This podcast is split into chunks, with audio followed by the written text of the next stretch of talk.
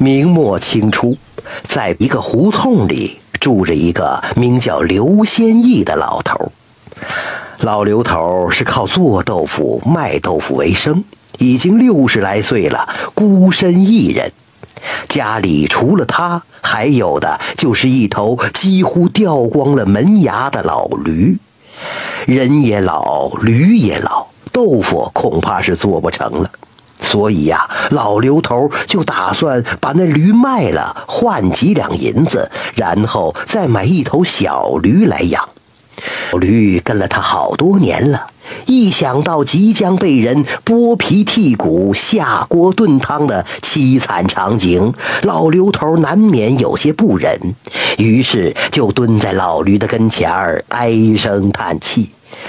哎，驴呀驴呀，不是我的心狠呐，我不是存心想卖了你呀，只是我们现在不做豆腐不成啊，咱们爷俩啊，早晚也得饿死。你呢，到了阴曹地府也别怨我，要怪就怪你托生错了地方。谁叫你托生了这么个玩意儿啊？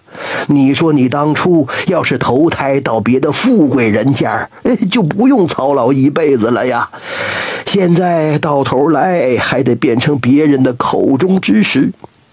而我呢，也是个穷命。假如我要是那些吃穿不愁的人，哪怕那那哪怕就是个小门小户，只要手头宽裕一点我也一定会养你到老，绝不会生出别的念头。可惜呀，哎，我这儿啊还有半瓢豆渣你把它给吃了吧，就当是我这个老伙计替你。说完，老头叹着气走了。而那驴也不知道是听懂没听懂，瞧着老头出了院子，自己也是咧着那张漏风的大嘴，趴在那儿傻乐。老刘头找了一家汤锅，定好第二天早晨前来拉驴，随后就返回了家中。可等他刚刚推开门进了院子，顿时是大吃一惊。那位说：“怎么了？莫非说是梦想成真，天上真的掉下来几十两银子？当然不是了，是那头驴说话了。哎，老刘头，你是不是找人杀我了？”就见那驴头也不抬，眼也不睁的趴在那儿，嘎巴着他那一嘴漏风的大板牙。哎，你你你你你你你怎么这？见此情景，老刘头吓得是亡魂直冒。你什么你啊？亏我这么多年替你拉磨磨磨豆腐啊啊！不给奖赏也也也也就罢了，怎么还临了还想剥皮吃肉呢？呃，不是不是什么呀？啊，你敢说你刚才没去汤锅呀？还是你觉得吃了我天经地义？你拍拍你的良心啊！这么做对得起我吗？我替你足足拉了十年的磨呀，绳子拉坏了多少不说，就连那磨都让我磨出俩眼儿了啊！可如今功劳苦劳都都都没有啊！你还要把我杀了吃肉？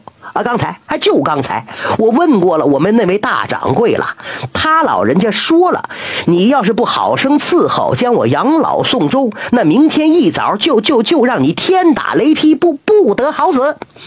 你们大掌柜啊，我我我们大掌柜就是玉玉皇大帝。老刘头听着听着，觉得是又害怕又好笑。心说：“那玉皇大帝怎么还成了掌柜的了呢？难道他也私凡下界，开启了买卖不成？”心里这么想，嘴上可不敢说。您琢磨呀，这半夜三更的，一头驴趴在那儿跟您说话，任谁也没有胆子去跟他刨根问底儿吧。所以呀，老刘头只好强打精神，哆里哆嗦的问：“那那那，不知道要要要如何伺候您您老人家呢？要要要有酒有肉哦。对了，还要有上等的草料，什么黄豆啊、稻谷啊，样样它也也也不能缺少。”冒昧的问一句：“您您您不是吃素吗？又要那酒肉干什么？啊，我我我就不许拿点土特产孝敬孝敬我们大掌柜的嘛？啊？”问那么多干什么？让你拿你你你就拿得了呗。那驴脾气呀还挺暴，可我可什么可啊？正好今儿个我还没吃呢，你先去给我弄只烧鸡来，再打壶酒，我我我垫吧垫吧。老刘头一听，不由得是心中苦笑，心说：这半夜三更的，上哪儿去给你买烧鸡呀？再说了，也没银子呀。可又一想，那驴肯定是个妖精，现在让自己出去打酒买肉，正好借着这个机会逃走。有什么事儿，到了外边再说吧。